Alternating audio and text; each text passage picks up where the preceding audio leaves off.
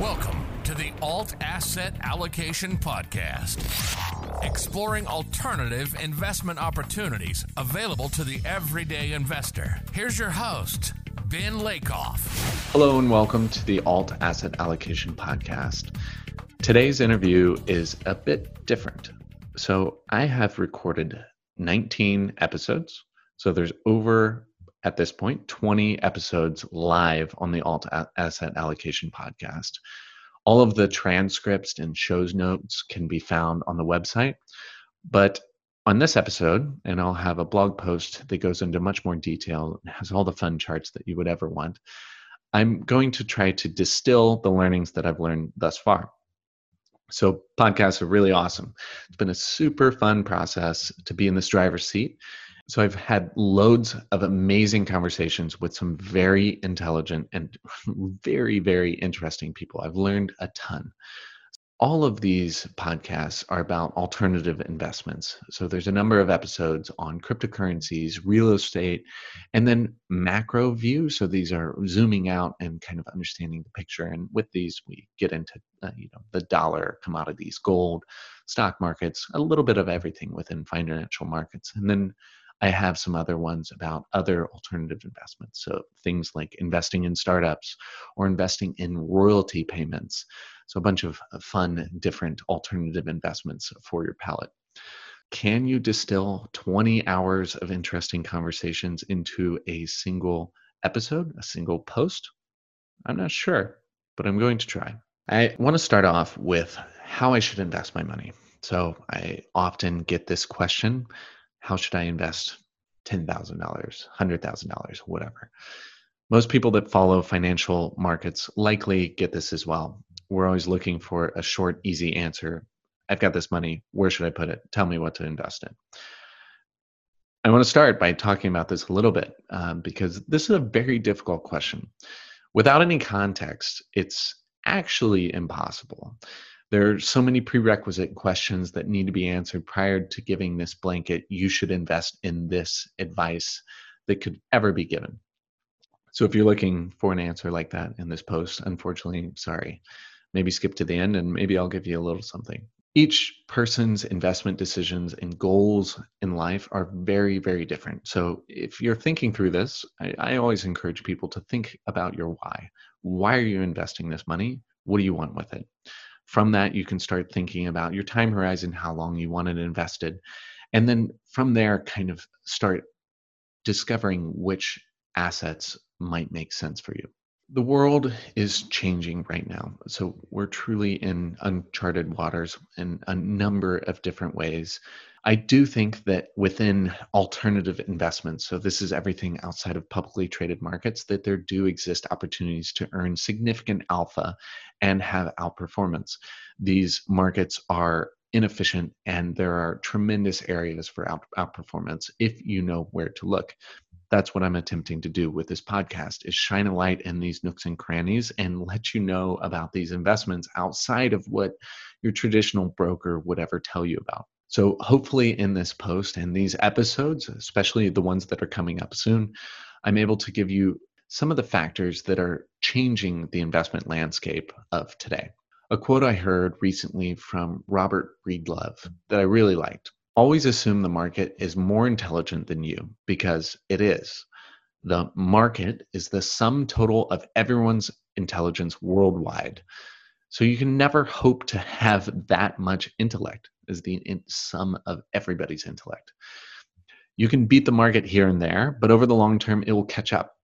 The market is just much more intelligent than you. I think this very much sums the publicly traded markets as there's a lot of very smart people that are looking at this all day long.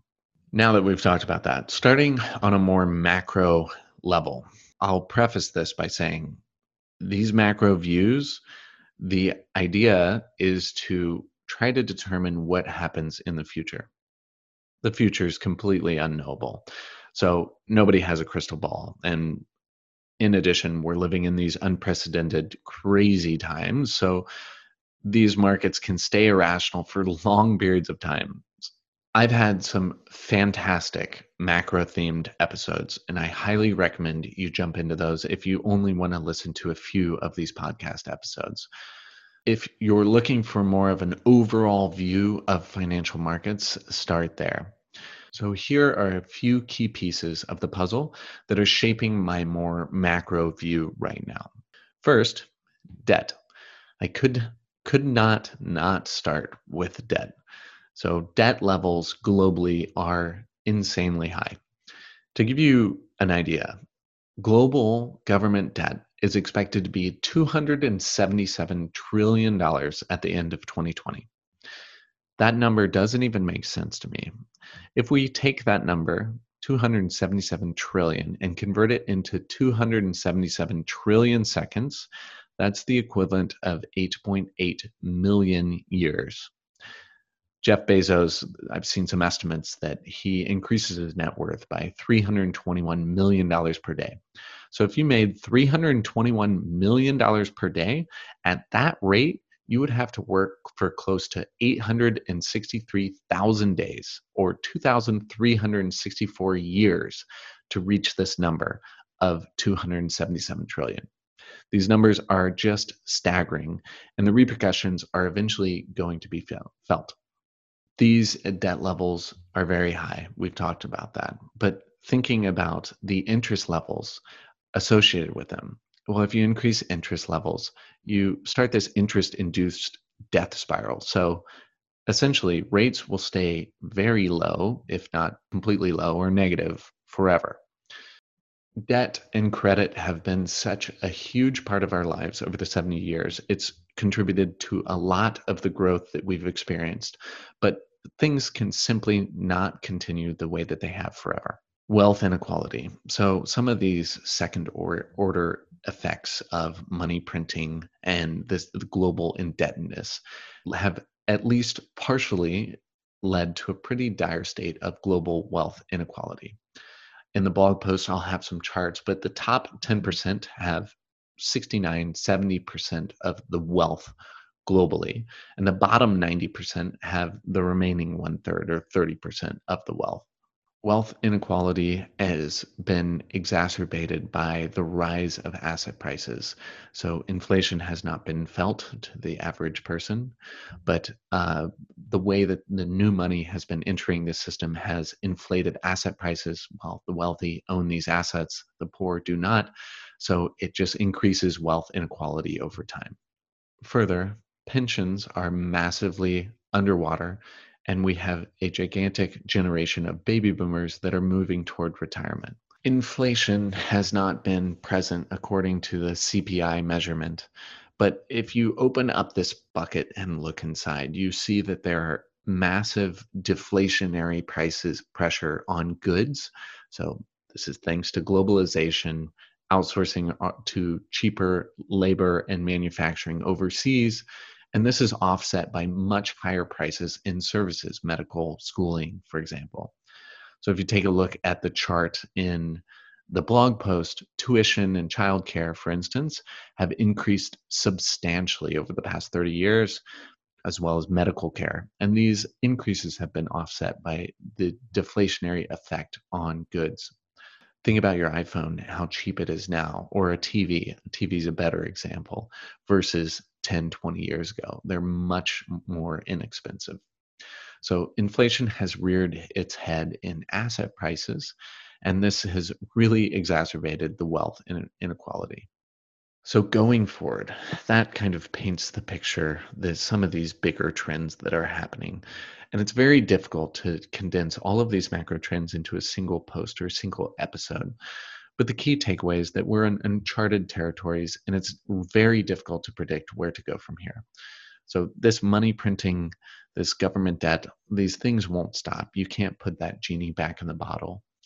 But when thinking about how to invest, thinking that you can just invest the way that you've always invested and it will work the same way it always has been working, that's not very likely at this point There are some really interesting things that once were on the fringes of conversation. They were not the popular topic at the cocktail parties, and now they're becoming more of a possibility. And hey, let's give it a shot. So these include things like modern monetary theory, or MMT. I've been digging into this quite a bit lately. Uh, I read Stephanie Kelton's book, The Deficit Myth. MMT essentially is a reframe of government debt. It's no longer debt like a household, that the federal government shouldn't operate like a household with income from taxes and expenses. The key point is as a government, we can never actually run out of money because we issue the currency. So we can never run out of money because we can always print more of it to pay our obligations. Universal Basic Income, or UBI, the stimulus that started with the COVID fiasco, well, this was just the beginning. It's coming. Payments to individuals or this monetary policy into the hands of consumers, this is where it's going. How will it go there? My bet would be on a central bank digital currency or CBDC. Most of our money is already digital, but using something like this would enable you, the Fed, to cut out a lot of the middlemen and they would be able to pay you directly. So your stimulus check would come directly into your bank. You wouldn't have to go through all of these middlemen. But further, this would grant them the ability to push fiscal and monetary policy directly into your pocket. So that stimulus payment perhaps it can only be used at certain in certain categories of spending so you can't invest that money you need to spend it because you need to kickstart the economy think about negative interest rates. This is all possible. Are you going to go spend your money if you can see your balance going down every day thanks to negative interest rates? This is coming. I do think that the US dollar is starting to be challenged as a global reserve currency, but what's going to replace it? The yen, the euro? It's not going to happen. CBDCs are coming, whether it's a collusion from different governments or uh, the US, but it's likely coming. The next topic is bigger governments. Uh, listen to what I'm talking about. This is the more likely scenario, in fact, as we march closer and closer towards socialism. But what does this mean? Well, we'll see, but uh, definitely increase taxes. A good German saying, this is translated into English, that was brought up by Ronnie Stöferle, is once your worldly reputation is in tatters, the opinion of others hardly matters. So, this is so relevant now. Things are completely broken. Why not try something new? Unfortunately, a lot of these things spell the death of privacy, especially financial privacy. Every transaction would be surveilled and tracked. But further, it would potentially hurdle us toward the death of fiat currency overall. Where does that leave us? I'm not sure. Go back to a gold backed dollar, perhaps Bitcoin. Nobody knows at that point. But going down these paths make this a lot more likely. So, this is the macro backdrop. Thinking that you can invest the way that you always have in markets that have behaved the way that always have, and that this will just continue to work going forward, it's not likely. So, educating yourself on these bigger things that are happening in the world is so imperative now more than ever. One other interesting thing, one other useful thing is talking about mistaken beliefs that support different bubbles. And we talk about this a lot in the Jesse Felder interview. Originally, he had attributed it to George Soros, but I actually couldn't find the link. But what are the mistaken beliefs that help support this bubble? A few that are potentially mistaken beliefs that are hyper present during this time. One, no matter the price I pay, if I hold long enough, I'll always be made whole. Doesn't matter. Put your money in the stock market because over a long enough time period, you will make money. Another one, put money in stocks. No matter what, stocks deserve a place in everybody's portfolio. So these are hyper present. Are these mistaken beliefs? We'll see. These beliefs have driven a massive passive investing bubble, and US equities are overvalued by nearly all measures. So, US equities growth and momentum have dominated markets for the recent history. Will we see a return to value investing? Who knows? But on a relative valuation basis, there's a lot of value showing up in other markets, such as emerging markets, uh, anything in value, commodities, energy. And these have been beaten down beyond belief, and relatively speaking, could uh, offer some desirable valuations at these level. A good one to listen to here is all about oil and energy with Art Berman.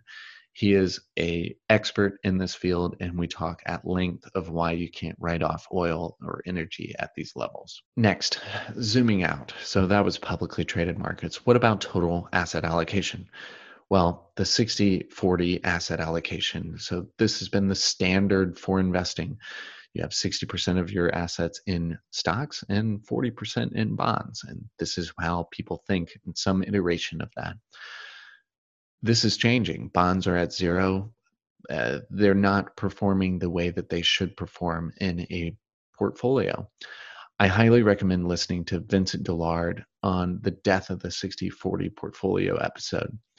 But if this 60 40 portfolio asset allocation is changing, where is that capital going? Investors go out on the risk spectrum for diversification, but either way, they want to replace that bond allocation. Gold comes up in a number of my episodes. I've actually written an article on the website entirely devoted to this yellow metal. Gold likely deserves a place in most people's portfolios. I've always been a Warren Buffett fan, and he was never a fan of ye- this yellow metal gold. So growing up, I've always invested in cash flow producing assets like stocks and never really was that interested in gold until I actually went down the Bitcoin rabbit hole and started questioning everything about money. But that's a whole nother story. In times of uncertainty, economic uncertainty, with inflation, which is likely on the rise, perhaps it makes sense to have a little bit, if not more, gold allocation in your portfolio. It's been a store of value for thousands of years. It's underowned across portfolios and it's relatively undervalued versus other assets. There's a great interview with Rob Price on gold's place in investment portfolio. And we also talk at length of, at why Bitcoin may offer similar attributes. After doing nearly 40 of these interviews, I don't understand how all roads don't roads don't lead to gold or at least a more sound version of some sort of money, and that inflation is going to come and it's going to come in a very extreme way at some point in the future. Next up is cryptocurrency. So there's a number of episodes on cryptocurrency. I've tried to keep it a little light. This is something, this is where I work. This is uh, something that I'm very passionate about. So I've broken this up in the blog post in between cryptocurrency Bitcoin and cryptocurrency other, because that's a very large categorization, uh, just saying cryptocurrency in general. So I'll give another Robert Breedlove quote. I listened to one of his podcasts and I really, really liked it. I'll link it in the show notes of this podcast. Robert Breedlove described Bitcoin as a non counterparty insurance policy on the legacy central banking system an insurance policy that becomes more valuable the more dollars they print. I think this is a fantastic description exactly what Bitcoin is. And the fact that Bitcoin has outperformed every other asset class on the planet for the last 10 years, what does this say about the confidence in the current system? And of course, this is adhering to that definition. Perhaps it's just another risk asset that has been inflated and pumped by extremely cheap and abundant money in the world. It's one or the other. In terms of investment, and I've said this many times on the podcast, but for the wealthy, there are two gigantic things to be scared of hyper, hyperinflation and confiscation of wealth judging by the route we're going, the probability of one, if not both of these, is getting higher and higher every day. So, Bitcoin offers a potential life raft to both of these problems. Yes, it's a 12 year old asset. It's highly speculative and volatile, yes, but the stakes have gotten simply too high, in my opinion, for an investor to hold absolutely zero Bitcoin in their investment portfolio. I advise people all the time put something like 1% of your portfolio into Bitcoin. If it goes to zero, which it's highly improbable, but not impossible at this point, you're not going to starve. You're not going to hurt too badly. But the chance that it goes quite a bit higher from here, it's pretty good. I've listed a number of significant events that have happened in the Bitcoin realm only in November, but there seems to be a lot of increased interest, especially from the institutional side, in Bitcoin as more of a store of value, a millennial version of gold. So boomers are investing in gold, millennials are investing in Bitcoin. There's a very good episode that I highly recommend that I'll also link in the blog post comparing gold and Bitcoin in an investor's portfolio, make sure and check that out. Next, cryptocurrency non Bitcoin. So, again, there's so much happening within the cryptocurrency category. Uh, and these things are not only very, very interesting, but potentially very lucrative from an investment perspective. So there's too many to follow, but some examples, uh, some wild examples of just uh, bits and pieces from the different episodes I've done. So you can purchase personal tokens, almost like an income share agreement or investing in a person, like the Thiel Fellowship. You can invest in digital real estate and bet on the oncoming and bet on the coming metaverse. You can lend your crypto in decentralized finance or DeFi and earn over 100% APY or you can purchase and store, collect digital art. I actually believe that something like digital art facilitated by NFTs, non fungible tokens, will be very, very big in the future. I've written an entire blog post on why I think digital art will be huge. It's also linked in the blog post. But I highly recommend listening to the episode with Devin Finzer of OpenSea to get a good overview of NFT's potential overall these things are going to be huge. Lastly, real estate. So there's a lot of different ways to have real estate exposure in a portfolio. Each one comes with its pros and cons. I've been a fan of Fundrise for some time, which is a publicly non traded REIT because it's easy and it's relatively liquid. I find agriculture and farmland investments to be extremely interesting and think that the AcreTrader episode is a good one to start with, but they are opening up a lot of doors with their platforms for investors to get access to this previously quite hard to get asset class. I also am very interested in single family rental properties. I think these make sense in a lot of investors' portfolios. Uh, my biggest issue there is the lack of passivity, and it's actually quite a bit of work to own, manage these uh, a, a portfolio of rental properties. They're certainly not passive. Assuming you could find some greater than 10% cap rate single family rental investments in the US and you're okay with some admin work, these likely make a lot of sense for the long term. With these, I think looking at linear markets or non cyclical markets, ideally buying in a warmer part of the US would probably be a pretty good investment over the next 20 years you're buying this thing for cash flow today um, and and less so for capital appreciation. I think buying in a warmer place um, with the aging boomer generation these people are going to be moving into these warmer clients i think the real estate could do well there.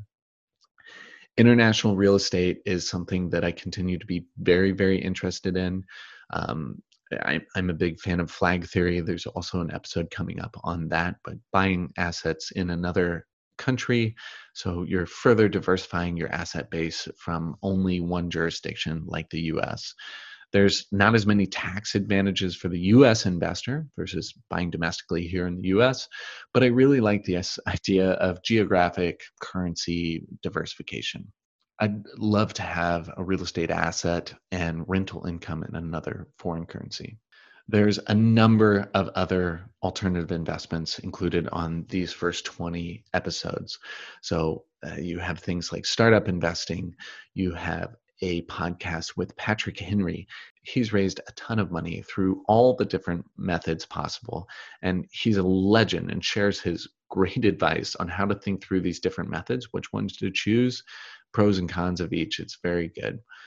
I have episodes about investing in startups with uh, WeFunder. So this is not just equity based investing. They have a bunch of other offerings through debt and, and other sorts of structuring.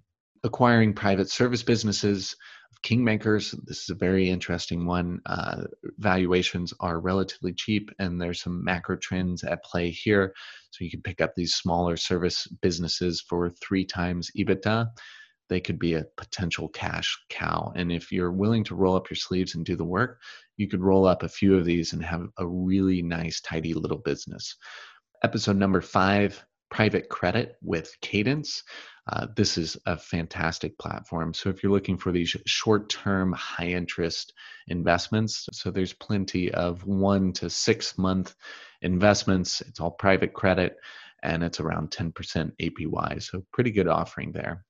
And then additionally, we have one episode 10 about investing in royalty rights.